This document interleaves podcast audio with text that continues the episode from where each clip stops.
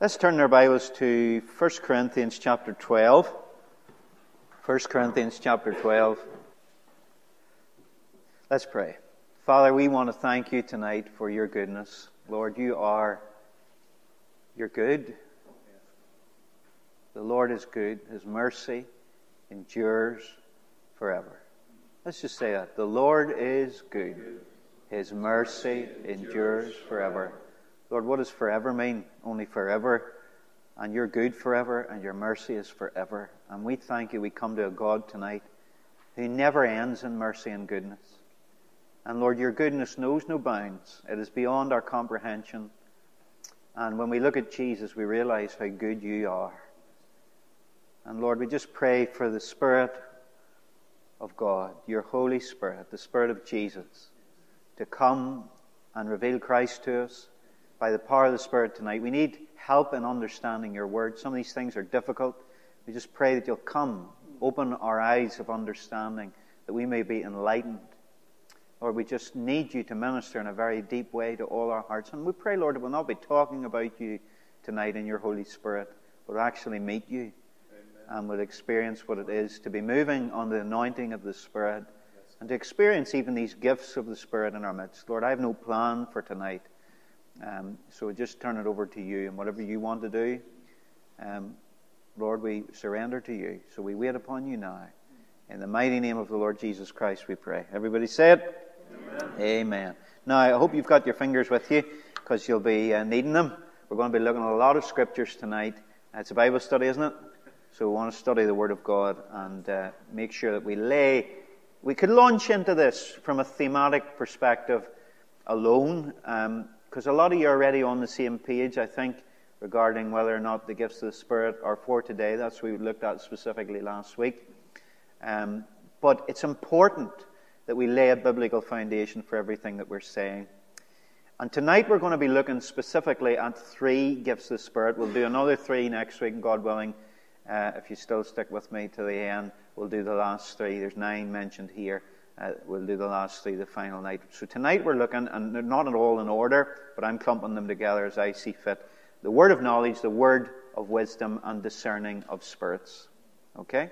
So let's look. Chapter 12, we're going to read down at least to verse 11 to begin with. Paul writes to the church at Corinth, Now concerning spiritual gifts, brethren, I do not want you to be ignorant. You know that you were Gentiles, carried away to these dumb idols, however you were led. Therefore, I make known to you that no one speaking by the Spirit of God calls Jesus accursed, or anathema is the word. And no one can say that Jesus is Lord except by the Holy Spirit. You know that, don't you? No one can come to faith in Christ except through the ministry of the Holy Spirit. There are diversities of gifts, but the same Spirit. There are differences of ministries, but the same Lord.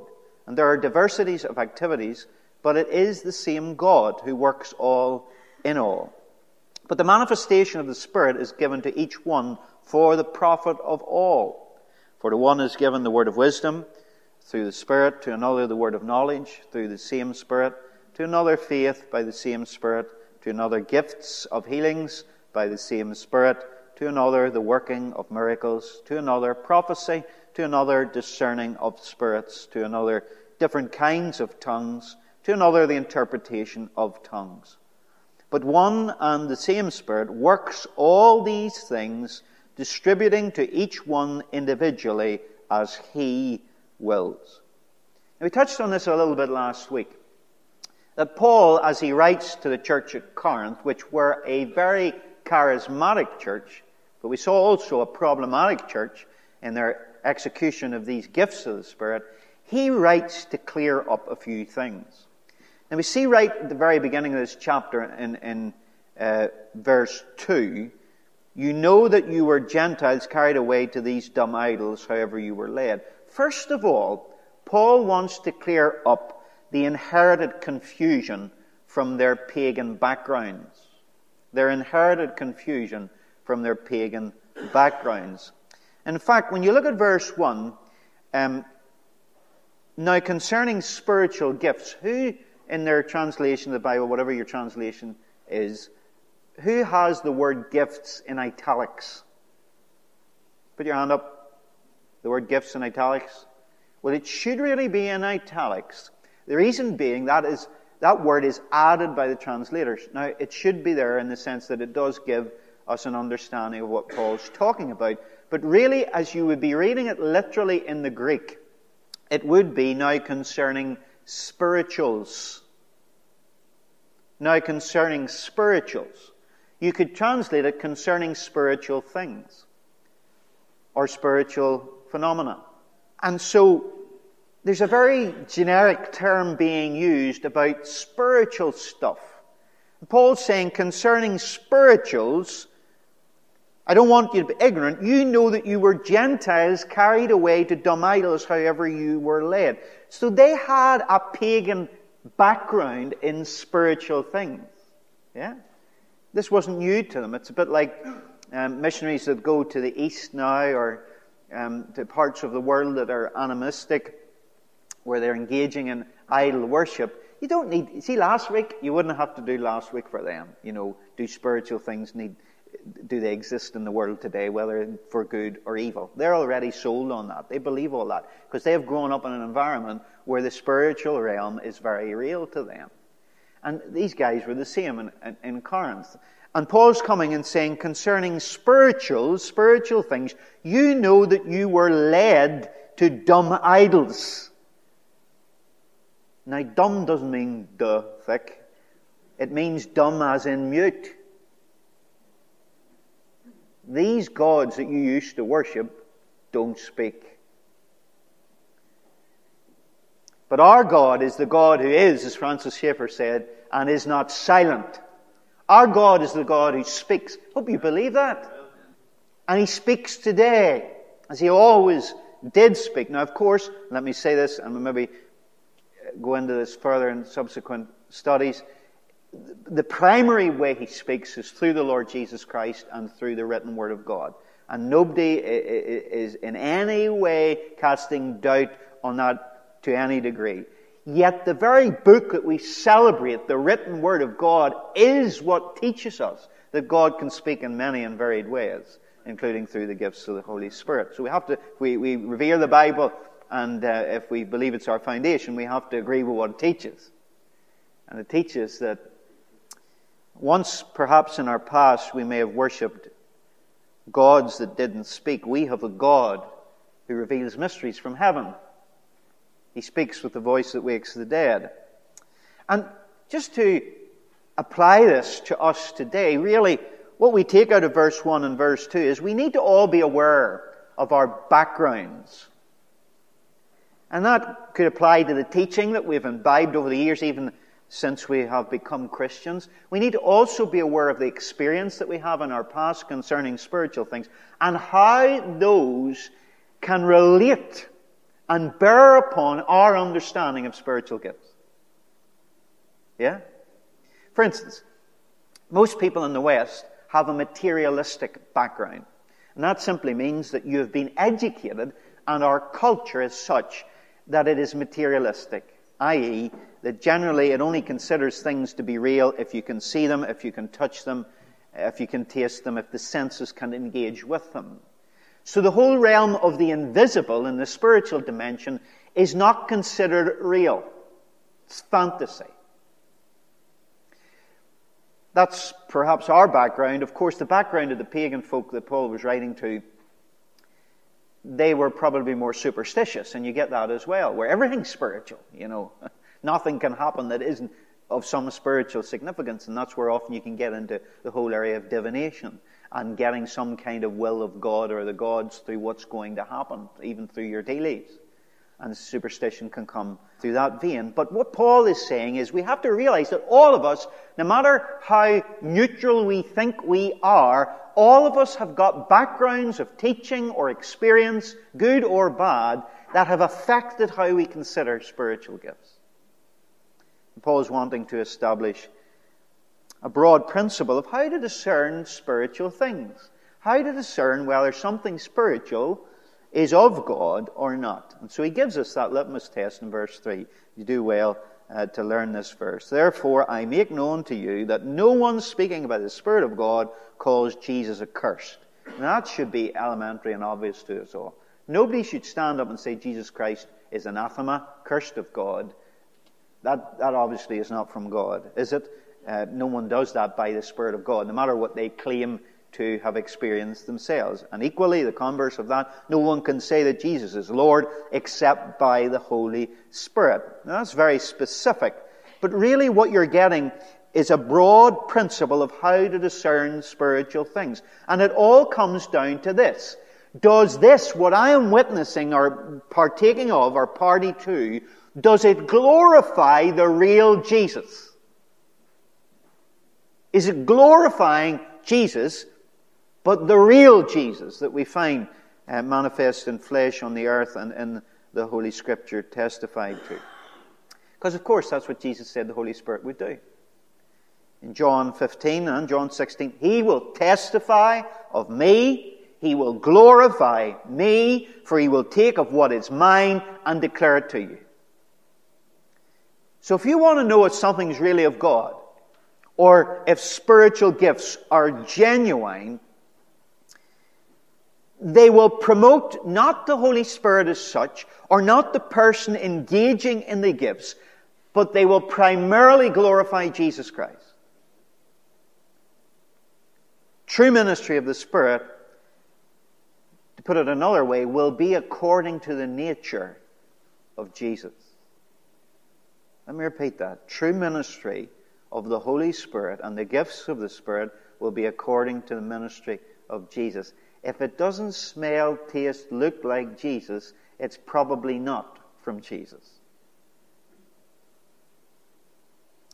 And verse 3 also would instruct us to not get so obsessed with the gifts that we forget about the giver.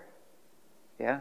We saw last week in Ephesians chapter 4 that there are the gifts of Christ to the church, apostles, prophets, evangelists, pastors, teachers. Those gifts are people and I omitted to say to you last week that character is vital for those gifts. Because those gifts are people, you understand. It's important for apostles, prophets, evangelists, pastors, teacher to be of a certain character. You go to the pastoral epistles and you find out the type of people that we're meant to be if we're in any of those categories. Those are the gifts of Christ to the church. But the gifts of the Spirit, by the way, and this is interesting, don't require character. Now, I'm not saying character isn't important. In fact, you want to develop your character if you've got gifts. Part of the problem when gifts are abused in the church, in Corinth or modern day Christendom, is when people are operating in gifts but don't have the character to match their gift. Yeah? But the reason why that can actually exist is because the gifts and calling of God are without repentance. They're irrevocable. That means if God gives gifts, He doesn't necessarily take them back if you mess up. So you could be living in adultery and still operating in spiritual gifts. You could be leading thousands of people to Jesus, but living in sin. You could be engaging in a prophetic ministry, as some people have done, and their life's an absolute mess. They're alcoholics or living in sexual immorality. This is the reason for this. You, you might say, well, that doesn't seem right. Well, if God was waiting for us to be perfect in order to have these gifts, none of us would get them. You understand? So, we need to recognize that it's about the giver and not the gifts. We need to glorify the Lord Jesus. So, Paul intended to clear up inherited confusion from their pagan background. But I want you to see in verse 4 through to 7, he also wanted to clear up confusion caused by Corinthian disorder, the disorder that was actually going on within this fellowship as they were exercising these gifts. And uh, we saw last week there was a bit of a competitiveness going on. Some of them were wanting to be heard over one another. That's why Paul says that only two or three of you speak one after the other, and there has to be interpretation with tongues. There was resentment, it would seem, and there seemed to be jealousy among them as to, oh, I don't have the gift he has or she has, and I, I, I want that. And Paul is coming in to emphasize, and you've seen this repeated in our reading tonight, it's the same Spirit. It's not about you as individuals. It's about the same Spirit that all of you are operating with the same Spirit, the same Lord. And look at verse 7, because this is a key verse in the passage. But the manifestation of the Spirit is given to each one for the profit of all. Listen carefully what I'm going to say. Charisma or charism. Charis is the word Greek for grace. These are grace, grace gifts. They're given by God's grace. Romans 12 verse 6 puts it like this, having then gifts differing according to the grace that is given to us, let us use them. If prophecy, let us prophesy in proportion to our faith. So it's given to us by grace. Yeah? So you can't be jealous of what somebody else has because God's given it to them. And they, they've been given a certain grace to minister in that gift, and they have to minister through faith in it. And you've been given a certain grace and gift to minister a particular way, and you have to minister by faith through it. But it's the same Spirit that gives the grace. It's the same Lord that has gifted it to you. We're not meant to be jealous of each other. We're actually in one body. It's like your head being jealous of your feet or vice versa. It's, it's ridiculous. This is why Paul's saying, why, why are you split up like this in division? This is ver- verse 7. It's works all in all for the profit of all. Look at verse 11. It's the same idea. One and the same Spirit works all these things, distributing to each one individually as He will. He's in charge. So this is not about selfish enjoyment. You understand? I don't mis- misinterpret what I'm saying. There is a certain satisfaction and pleasure that you get when you're ministering in the Spirit and doing the will of God and, and, and being fulfilled in the ministry that God has given you. We're not saying that it, it's got to be hard and excruciatingly difficult. We're not saying that. But we're saying the chief objective is not so you get a kick out of it or people see how wonderful you are, but, but God has intended that that it should not be selfish enjoyment, but the profit of all. And a key word that we'll see as we go through these weeks, particularly in chapter 14, is the word edification. That the gifts of the Spirit are for edification. And a very basic understanding of the word edification is to build up. They're here to build up the church. So to summarize, a worship gathering should lift up the Lord, build up the saints, but not puff up individuals. You get that? Lift up the Lord, build up the saints, but not puff up the participants. And yet there was division in this body. Now we know there was division from the, the get go. If you go to chapter 1, um, you see that, we'll maybe not read it, but you'll see it there. Um, verse 10 I plead with you speak the same thing, that there be no divisions among you. Be perfectly joined together in the same mind, the same judgment. And he goes on to say how he's had reports that there's contentions and divisions among them. Some are saying, I am of Paul, I am of Apollos, I am of Cephas, I am of Christ. And so there's this party, sectarian spirit that has come in. But now as we come to the, the portion to do with the gifts of the Spirit, we see that, that these supernatural giftings are actually rather than bringing unity, are fueling division among them because they're becoming jealous of one another. So Paul uses the body analogy. He's basically saying if the members of our body declare independence, we're in big trouble. So if my leg decides to become independent of the rest of my body, I'm going to be double minded and going in two different directions. Yeah? If an organ in my body decides to declare independence, it's going to die. Isn't that correct? And that's exactly what was happening in this body. Division in the body causes weakness and pain. When in fact these gifts were for the purpose of unity and health. So gifts, and this is fundamental before we get into the nitty gritty of what they're all about. Gifts are not to set you apart for adulation. But gifts are to build one another up and unify us because we are all part of one body. Look at verse 12 of uh, 1 Corinthians 12. For the body is one and has many members, but all the members of that one body, being many, are one body, so also is Christ. For by one Spirit we were all baptized into one body, whether Jews or Greeks, whether slaves or free, and have all been made to drink into one Spirit.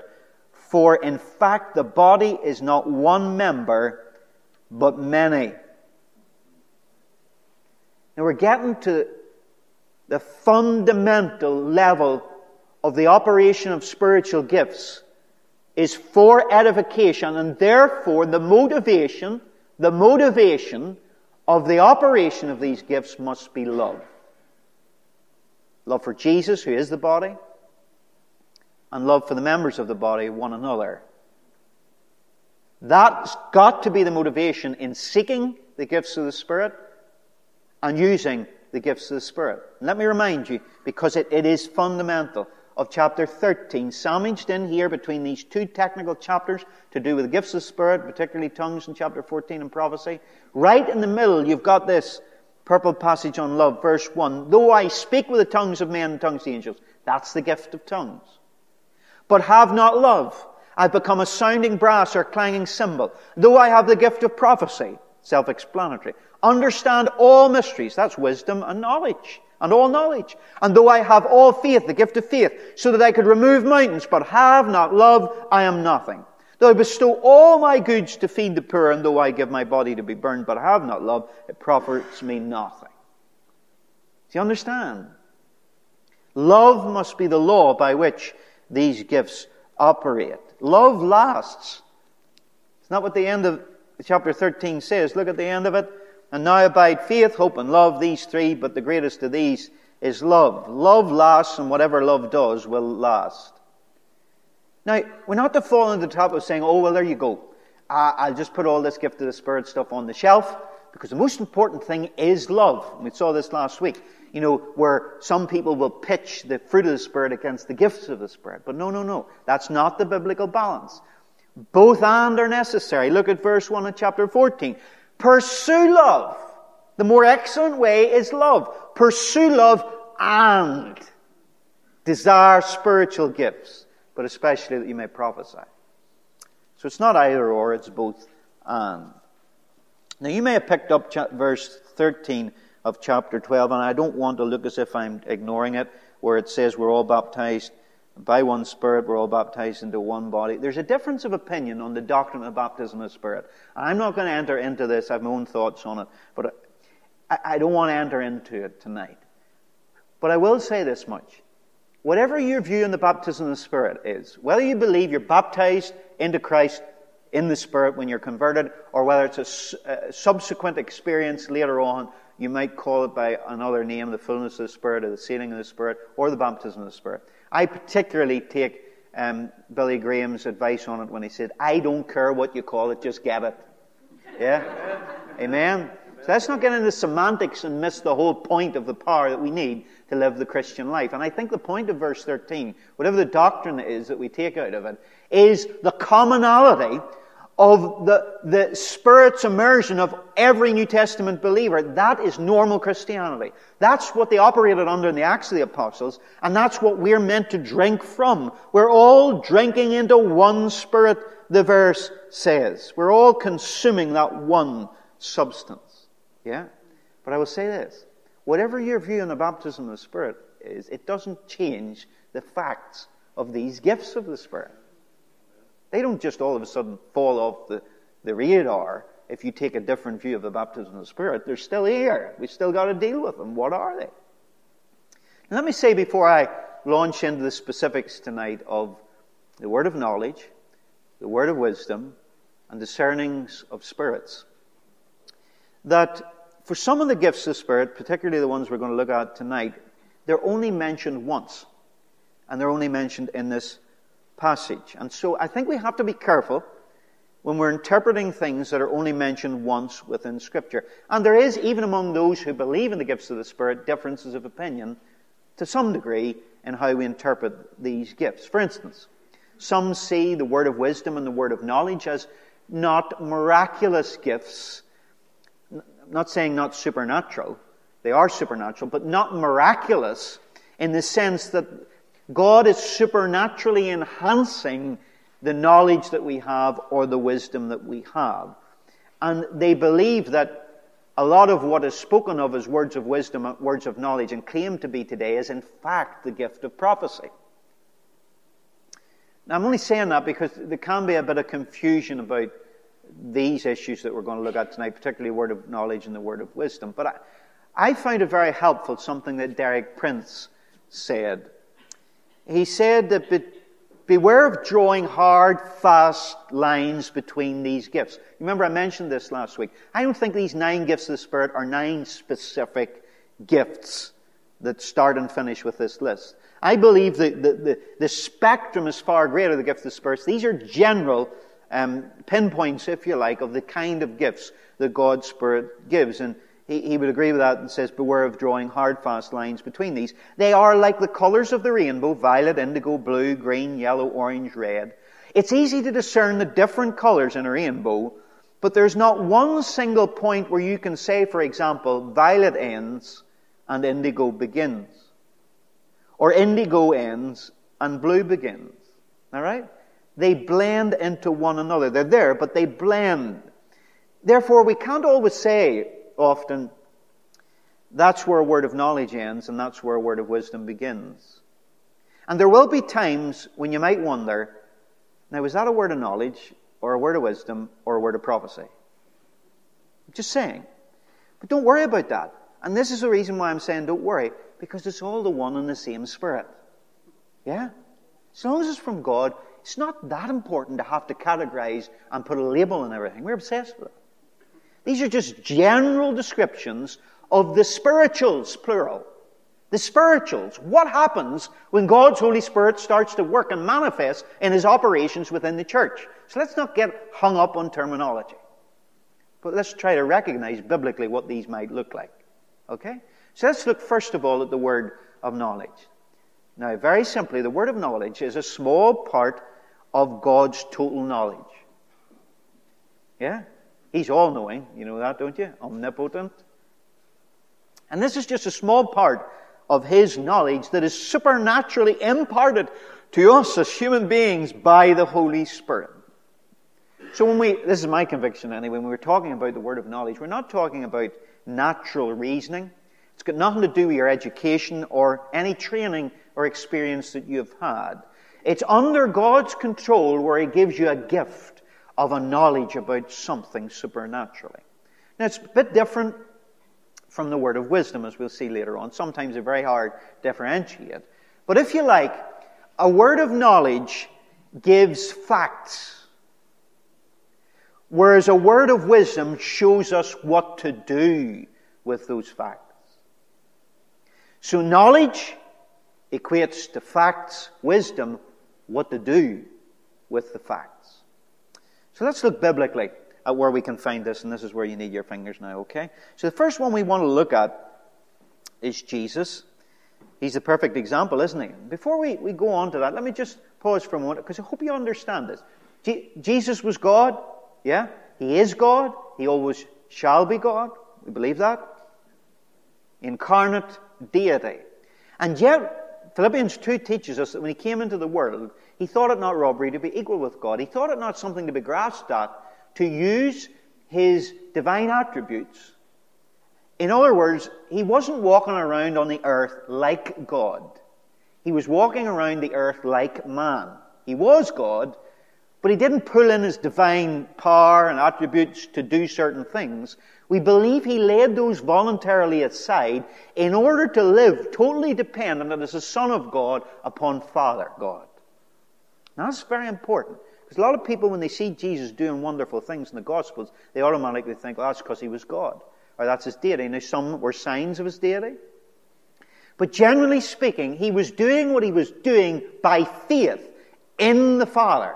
John 5 says he only did what he saw the Father do. Didn't go off in his own volition to do certain things because he was God. He only did what he saw the Father do, so he was listening for the Father's voice. And so he's our perfect example, isn't that right? And he said in John 14, 12, I quoted it last week, Truly, truly I say to you, that he who believes in me, the works that I do, he will do also, and greater works, for I go to my Father. So what's the pattern of the word of knowledge in the life of Jesus? We'll turn to John chapter 1, and we see it in Nathanael's experience. John chapter 1, Nathanael, some of you will know this passage, others won't be familiar, but you'll get the gist of what we're teaching. Verse 47, Jesus saw Nathanael coming toward him and said to him, Behold an Israelite indeed in whom is no deceit. Okay, so he's looking as if right into his heart. An Israelite who's no deceit. Nathanael said to him, How do you know me? And Jesus answered and said to him, Before Philip called you, when you were under the fig tree, I saw you. And Nathanael answered and said to him, Rabbi, you are the Son of God. You are the King of Israel. And we see right away that this word of knowledge, it produced conviction in Nathanael. And you will see that this is a common fruit of the word of knowledge. People fall before the revelation that the Holy Spirit is giving of themselves and they're convicted by it. We see it again in Jesus in John chapter 4. Few more chapters. The woman at the well. Remember this one, the Samaritan woman? And verse 15, Jesus has been talking about water that she should drink of and she'll never thirst again. And verse 15, the woman said to him, Sir, give me this water that I may not thirst nor come here to draw. And Jesus said to her, Go call your husband and come here. And the woman answered and said, I have no husband. And Jesus said to her, You have well said, I have no husband. For you have had five husbands, and the one whom you now have is not your husband, in that you spoke truly. And the woman said to him, Sir, I perceive that you are a prophet. That was effectively a word of knowledge, wasn't it? And again, what did it bring? When Jesus said, You said, right, you have no husband, You've, you had five, and you're living with a fella. It brought conviction to this woman. I perceive you're a prophet. It brings a person, it happened with Nathanael, happened with the woman at the well, it brings them from the natural to the supernatural. Do you understand? One moment Nathanael says, How do you know me? She thinks she's wiping Jesus' eye by saying, I have no husband. But in that moment of revelation, all of a sudden, the, the power of the Holy Spirit, as it were, the conviction of the other world comes upon that individual. If you go to Acts chapter 5, it's not just reserved to Jesus, of course. Acts chapter 5, you see Peter with Ananias and Sapphira. Do you know the story? Verse 1 But a certain man named Ananias, with Sapphira his wife, sold the possession, and he kept back part of the proceeds, his wife also being aware of it, and brought a certain part and laid it at the apostles' feet. Peter said, Ananias, why has Satan filled your heart? Did you know that Satan can fill the heart of a Christian? I'm just throwing that in and passing. But some of you have read that for years, and you've never actually come to terms with how Satan can fill our hearts when we give ground to him. They kept back some of this money. Why has Satan filled your heart to lie to the Holy Spirit? Keep back part of the price of the land for yourself. While it remained, was it not your own? It was theirs to do with the, as they pleased, but they lied by making out they gave everything to God when they kept back some of the money. It wasn't that they didn't give everything to God was the problem. It was what they told the church they were doing they didn't do. After it was sold, was it not in your own control? Why have you conceived this thing in your heart? You have not lied to man, but to God. And of course, they both subsequently fell down dead in the presence of God as a judgment that brought fear upon all the church. But Peter had a word of knowledge. It wasn't that somebody slipped him a note, you know, in the wee back room to say, Ananias and Sapphira have been thieving. It was the Holy Spirit gave them this word. And look at the result a supernatural intervention and great fear coming upon the whole church at that time. See, this is teaching us, isn't it, what Hebrews chapter 4, verse 13 declares. There is no creature hidden from his sight, but all things are naked and open to the eyes of him to whom we must give an account. So when a word of knowledge or a word of wisdom comes forth in the body of Christ, it is showing us that God knows, God sees. His eyes run throughout the earth, going to and fro. Can't hide from God. Is there somebody in the meeting tonight and you are hiding from God? Now, you're being ridiculous. You probably know that. But if I, I was to say to you tonight, God could. Now, Generally, this is not the way it works. But God could out you. God could. And it's not generally the way those gifts are used. I just want to emphasize that. But here in Acts chapter 5, it's just to let you know God knows.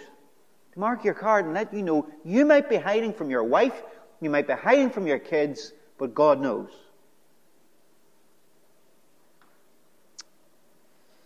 If you come to Acts chapter 10, you see again in the life of Peter, this time in the house of Cornelius, a word of knowledge. This is fascinating. Peter has a vision on the housetop. Acts 10, verse 19. While Peter thought about the vision, he's saying, The Spirit said to him, Spirit speaks, you know, Behold, three men are seeking you. Arise, therefore, go down and go with them, doubting nothing, for I have sent them. Then Peter went down to the men who had been sent to him from Cornelius and said, Yes, I am he whom you seek. For what reason have you come?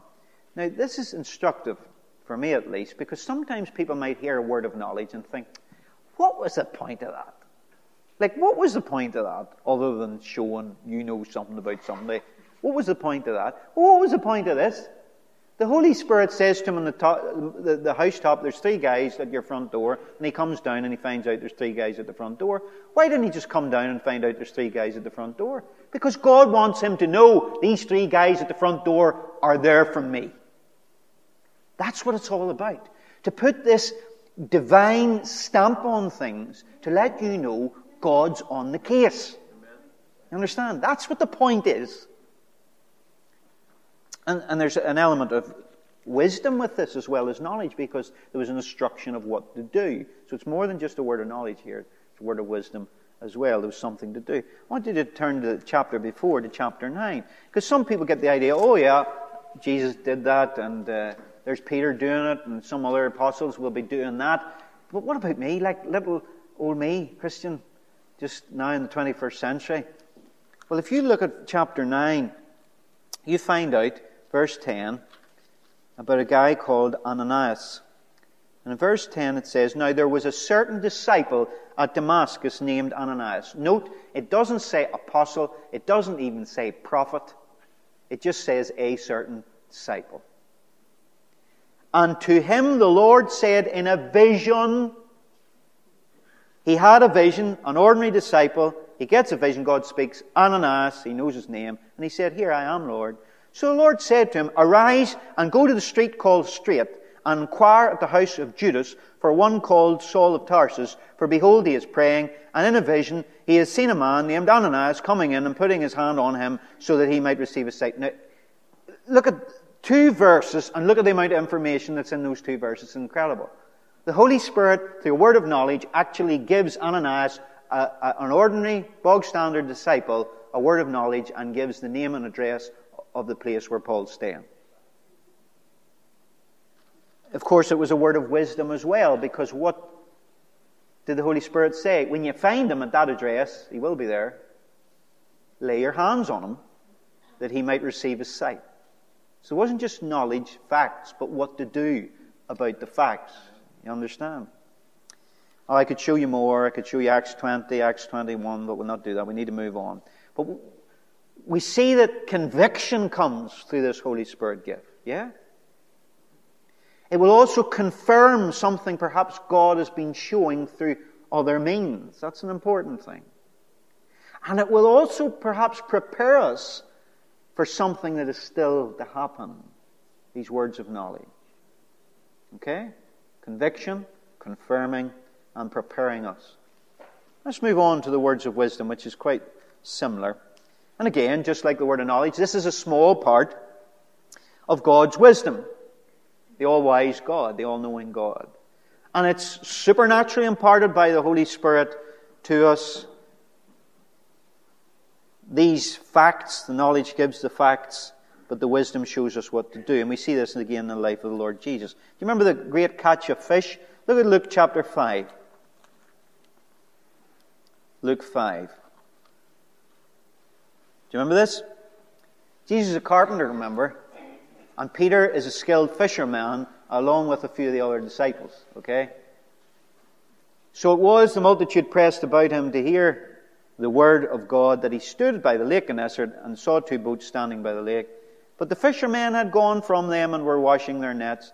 Then he got into one of the boats, which was Simon's, and asked him to put out a little from the land, and he sat down and taught the multitude from the boat. And when he had stopped speaking, he said to Simon, Launch out into the deep and let down your net for a catch. Simon answered and said, Master, we've toiled all night and caught nothing.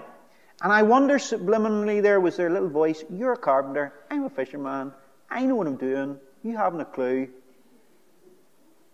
But at your word, nevertheless, at your word, and that's the key with any word that God's going to give you of knowledge or wisdom, listening to the word of God, and even if it seems totally idiotic, going with it, at your word I will let down the net. And when they had done this, they caught a great number of fish, and their net was breaking. The catch of fish. And remember what happens, Peter? He is convicted. And he says, Depart from me, for I am an evil man. Wicked man. Conviction comes again, but it's something practical. They got fish out of it. Let's not bypass that. There's a practical outcome of this. But something more. There's supernatural guidance. There was a revelation come out of this. This is a word of wisdom. And Jesus teaches them, fear not, for from this time you will catch men. Something greater than just an imparting of knowledge. There's wisdom and a revelation coming. Taught through this. Turn to Matthew 21. Remember the borrowed donkey? Remember that? Verse 1. Matthew 21 now, when they drew near Jerusalem, came to Bethphage at the Mount of Olives, then Jesus sent two disciples, saying to them, Go into the village opposite you, and immediately you will find a donkey tied, a colt with her. Loose them and bring them to me. Just pause for a moment. You know, we read these things because we've read them, a lot of us, uh, for a very long time, and we read them oblivious to the reality of what this would actually look like. You know, I said to you, now I want you to go up the road there, number 25, and there's a Mercedes sitting there, and the car door's open, and the key's lying on it. I want you to go up there, I want you to sit, turn the ignition, and drive it down to me. what would you say? And if anybody says to you about the Mercedes, just tell them, David Legge needs it. That's what the Lord said here. If anybody says anything to you, you shall say, The Lord has need of him. Of course, it's the Lord. But immediately he will send them. All this was done that it might be fulfilled, which was spoken by the prophet, saying, and he quotes Isaiah 62. And the only explanation for such a harebrained suggestion is God told him about this. But I want you to note this. I want you to understand that this word of wisdom arose out of Jesus' knowledge of Scripture.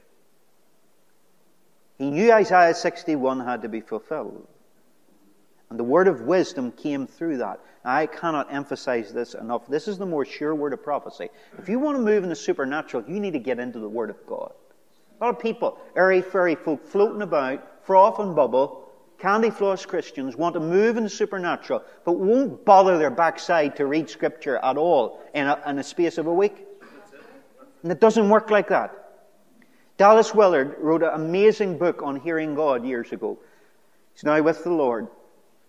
I highly recommend it. But I remember hearing him interviewed, and he was asked by a guy who's a young father, How do we teach our children how to hear God? This really spoke to my heart.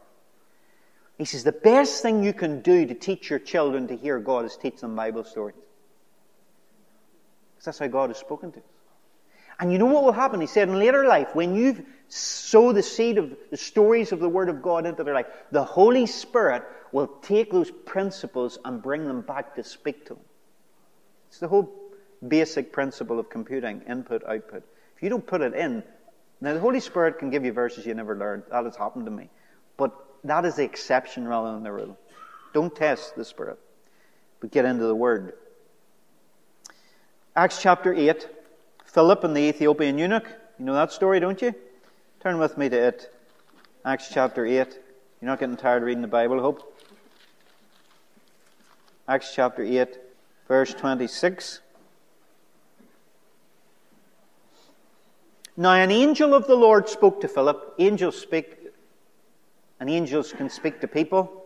And we're not worshipping angels, and we're not looking, you know, for them in one sense but they can show up and they can speak. said to Philip, Arise and go towards the south along the road which goes down from Jerusalem to Gaza.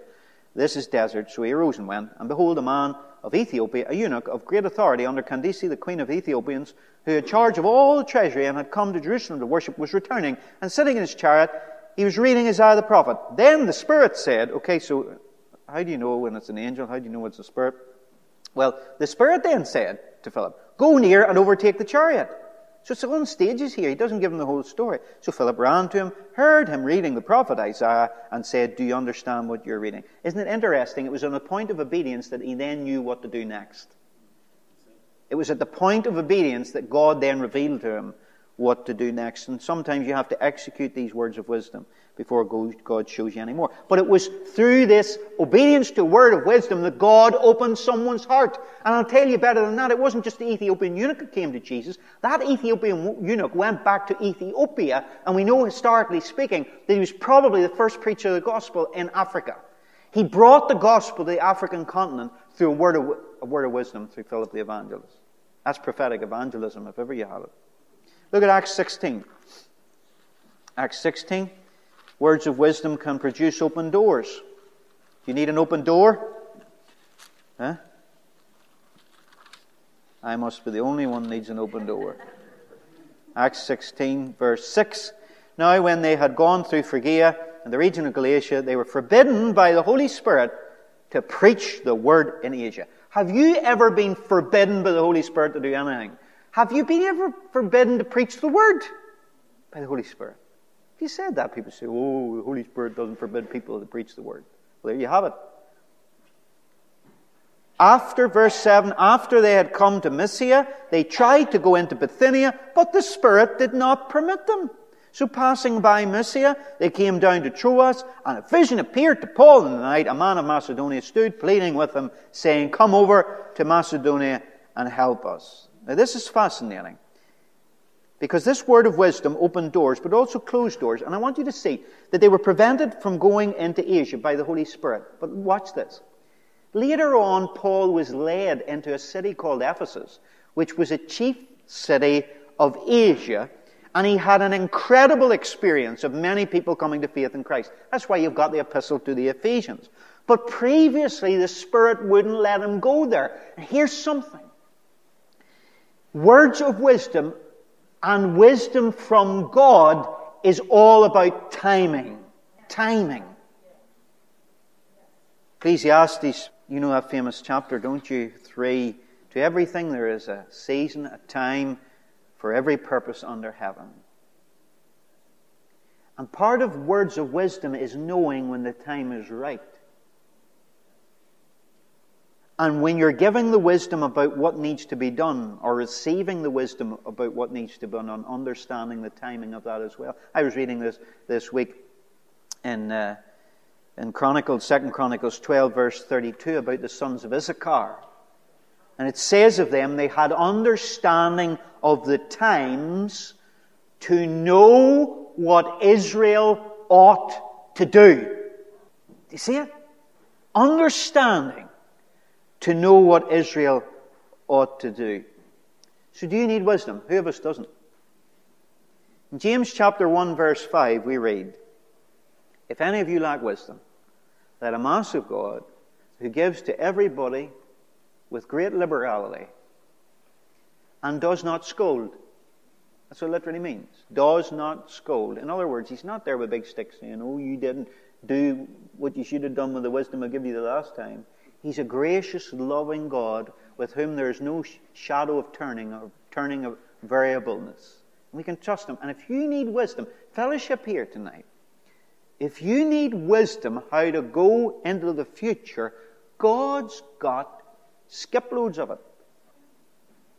You need to go to God. See, that's what we don't do. We don't go to God. We try to work the thing out ourselves by our own ingenuity. That's why you've got churches led by businessmen, and I'm not against businessmen, but often the, the psyche in the church is, oh, he's, he's good at running the business, or he's a solicitor, or a lawyer, or a doctor, or some, a teacher, make him, make him an elder. Now, they can make good elders if they're spirit filled Christians, and they're gifted in that way. But we often use human wisdom, and that's what Paul had actually said to the Corinthians that the wisdom of men is foolishness to God and the folly of God. I, I love that. The foolishness of God. Did you know God's got foolishness? I know it's an exaggeration, but if I had said that, I'd have got shot down. But that says it in Scripture. The foolishness of God is wiser. than the wisdom of man. So, word of knowledge, word of wisdom, we need to go quickly. Discerning of the spirits. Let's spend some time on this. What is it to discern? Do you know what to discern means? It basically means to distinguish. So, we're talking about the distinguishing between spirits. And this is a kind of direct perception from God. Where in the Holy Spirit we perceive what kind of spirit is in operation. Now, can I just say, and this is a huge subject even in its own, different people perceive in different ways. Some people see more clearly in the Spirit. Some people hear in the Spirit. Some people feel in the Spirit. Some people just get one word or an impression or a compulsion. So it's important to understand that this can operate in different ways with different people. That's why I think it's in the plural. Discernings, even the, the word discernings is in the plural. Discernings of spirits. There's different ways of discerning these spirits. But there's generally four types of discernment, okay? Or four types of spirits, let's say, that we discern. First of all, there is discerning of the Holy Spirit. Then there's the discerning of angelic spirits. Then there's discerning of the human spirit. And finally, discerning of demonic spirits. So come with me through each of these. Discerning of the Holy Spirit. You remember in John chapter 1, you might care to turn to this. John chapter 1. John the Baptist had discernment about who Jesus was. But it was because he was forewarned by God. Look at verse 29 of John 1. The next day, John saw Jesus coming toward him and said, Behold the Lamb of God who takes away the sin of the world. Now, how did he know? This is he of whom I said, After me comes a man who is preferred before me, for he was before me. I did not know him. Hold on a minute. John the Baptist is categorically saying, I didn't know him but that he should be revealed to Israel. Therefore I came baptizing with water. So something happened when he was baptizing with water that told him that Jesus was the Messiah. And John bore witness saying, I saw, this is what happened. I saw the Spirit, the Holy Spirit, descending from heaven like a dove, and he remained on him. I did not know him. But he, God said, sent me to baptize with water and said to me, Upon whom you see the Spirit descending and remaining on him, this is he who baptizes with the Holy Spirit. And I have seen and testified that this is the Son of God. Now, it has ever occurred to you that John was the one who saw the dove light and remain upon Jesus, but the others did not see it. It was assigned to John the Baptist. You may disagree with that, but I think the discernment was given specifically to John and not the others. And in Acts chapter 2, this happened in another sense with Peter as he preached at Pentecost, and people are saying these folk are drunk. They were drunk in the Spirit, obviously, but people thought, how can they be drunk? It's only nine o'clock in the morning. Obviously, never come to Ireland. But, um, and Peter's preaching, and what did he say? This is that which was spoken of by the prophet Joel. Joel 2, and he starts to expound your young man will see visions, your old man will dream dreams, etc. The Spirit will be poured out on all flesh. But this is that. That's discernment. Because you, you look at what happened in the day of Pentecost and you'll not find those type of specifics in the Old Testament. But it took discernment for Peter to take that and say, this is what was spoken about. You understand? And we need discernment to recognize the Holy Spirit's presence. And I grew up in, um, how would put it, church tradition that were very, very quick to point at things and say that could not be the Spirit of God because it offended their sensibilities and sensitivities. Be very careful. Weigh a thing up. Even Jonathan Edwards, the great theologian of revival, talked about ways that we could test whether a thing was of the Spirit or not. And it wasn't by how ugly and bizarre it looked. That wasn't the test. Some things in the Bible look really weird. Really, really weird. But it was of God. Can I say we need to be able, as we meet together, to discern the presence of the Holy Spirit? I remember years ago, it doesn't happen so much now because I'm not as much in churches with organs, but years ago, I had to finish my message and there'd be a sense of God's presence that would just rest in the gathering and someone pronounced the benediction and then you start playing the organ and the whole sense of God's presence would just disappear. Because there was no discernment of the presence of God, the presence of the Holy Spirit. And you can get that in more what we might call progressive or open to the Spirit gatherings. So we need discernment concerning the Holy Spirit. Secondly, we need discernment concerning angelic spirits. Come with me to Acts 27. I know there's a lot to take in tonight, but I just am giving you both barrels. You must need it. 22, Acts 27. 22 of Acts 27. You remember the, sh- the boat's about to be shipwrecked? And it says, verse 22, And now I urge you to take heart, for there will be no loss of life among you, but only of the ship. For there stood by me this night an angel of God to whom I belong and whom I serve, saying, Do not be afraid, Paul. You must be brought before Caesar, etc. But basically saying they would be safe. Now, obviously, Paul was the only one that was aware of that angel. I mean, there's a whole crew on board. I'm not saying he didn't see the angel. Perhaps he did. But nobody else seemed to see it. Yeah? So there was a gift of discernings of angelic spirit. Moving on, the human spirit. Remember Jesus to Nathanael? We looked at it earlier. Um, Jesus discerned that there was no deceit found in him. And yet we see Simon Magus in Acts chapter 8. I'll quote it to you. Peter says to me he, he wanted to pay for to have the power of laying hands on people that they would receive the baptism of the Holy Spirit. He was trying to pay for it. And Peter said, Your money perish with you. To hell with you and your money. J.B. Phillips translates it. And he says, You are bound in iniquity bound in iniquity and poisoned by bitterness. And he had that discerning of the human spirit of Simon the magician to know that, that that's what, what his insides were like. And in ministry, we need to discern. Some people in ministry, in deliverance ministries, are trying to cast out of people things that aren't demons. It's part of their broken human spirit, and they're trying to cast it out of them. And they're further traumatizing people because they're trying to cast a part of their humanity that needs healing out of them. And that's why we need discernment. To know when a problem is a problem of the human spirit, or the mind, or the emotions, or the volition. Maybe the demons are all mixed up in it. That could very well be the case. But you can't cast out something of a person, or you're, you're abusing them. So we need discernment of the human spirit. And finally, discernment of demonic spirits Do you know there's different types of demonic spirits? Did you know that? In Luke chapter 13, we've got a woman with a spirit of infirmity. For many years. 18 years, wasn't it? Something had happened to her 18 years ago. Jesus cast out the spirit of infirmity. In Acts chapter 16, Paul cast the spirit of divination out of a slave girl who was following them around everywhere and saying, These are the great servants of the living God, which was telling the truth.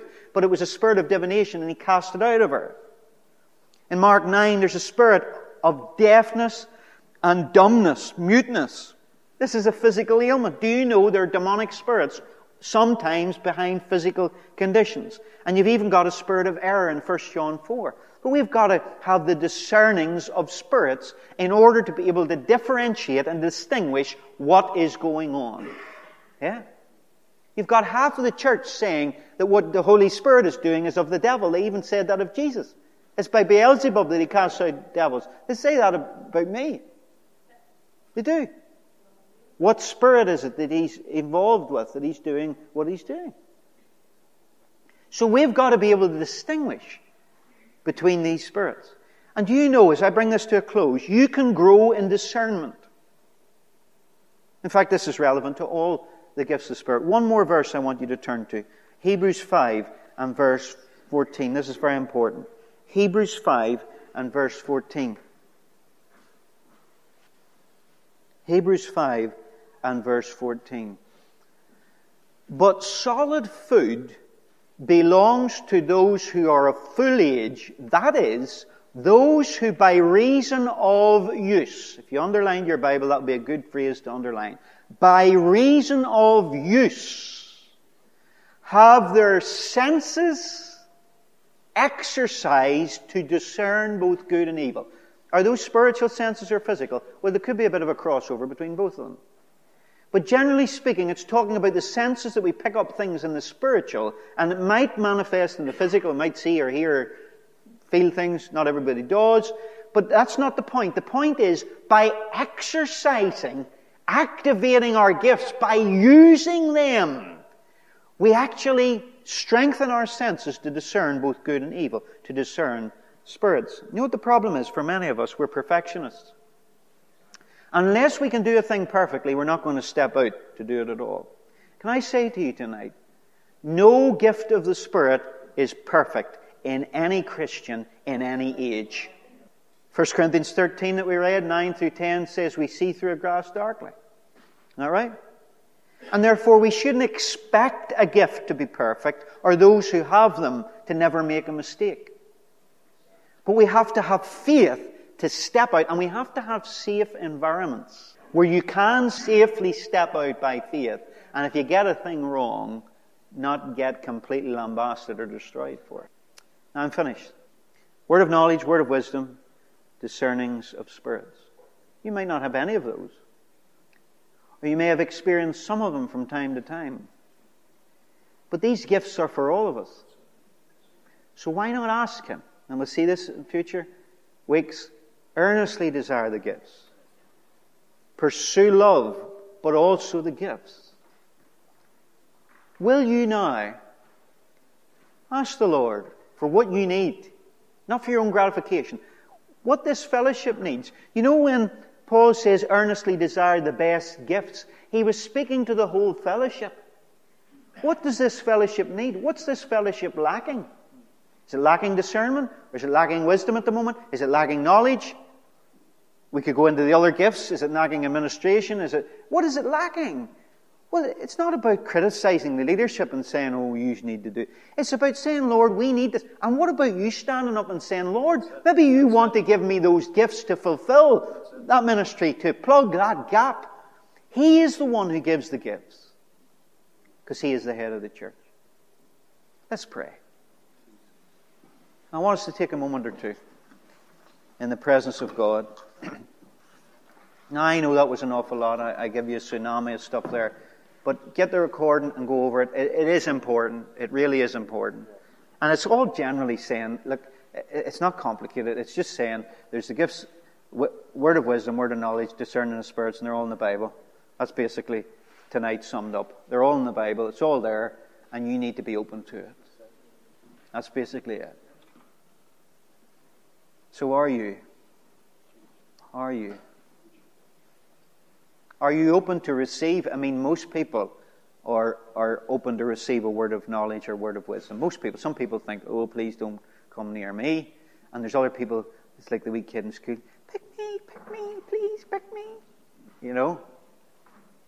But here's, here's one. Are you willing to give a word of knowledge or a word of wisdom? That's a different thing. Who doesn't want one? But are you willing to give it? If God should impart something to you, are you willing? Let's take a moment to pray. And I want you to engage with God. Whatever you have heard from God tonight, whatever He's calling you to do, your availability to the body. Maybe you need to repent about resenting people who are gifted and you don't feel gifted, and resenting them and their operation of the gifts. You maybe need to repent of that. Knowing that God's got gifts for you too, you need to get over yourself and start moving in what God has for you. Stop trying to copy someone or being resentful of their gifts, but actually realize you're unique, you're one of a kind, and God's stuff for you that He wants to do through you that He can't do through anybody else. So maybe some of you need to repent. Maybe you need to forgive people for. Remember, we said no gift's perfect and nobody will operate perfectly in a gift. Maybe you need to forgive somebody who has operated in a wrong way in gifts of the Spirit. It's not that the gift necessarily was bad, but maybe they didn't just execute it correctly. And it's hurt you, it's damaged you. Maybe you were shut down by someone because you didn't operate a gift particularly with the etiquette that they thought you should, and, and that's hurt you. That's closed you down. Now, maybe you needed, I mean, we, we need order, okay? So we're going to be talking about that. There has to be order, and we have to be able to be open, to be instructed in those gifts. But maybe you've got a fence in you because you felt that you tried to do something that was shut down. You need to forgive and you need to move on. It's bigger than you. Have you ever got that memo from God? It's not about you. It's not about you. It's about Jesus. It's about His body, the church. It's not about you.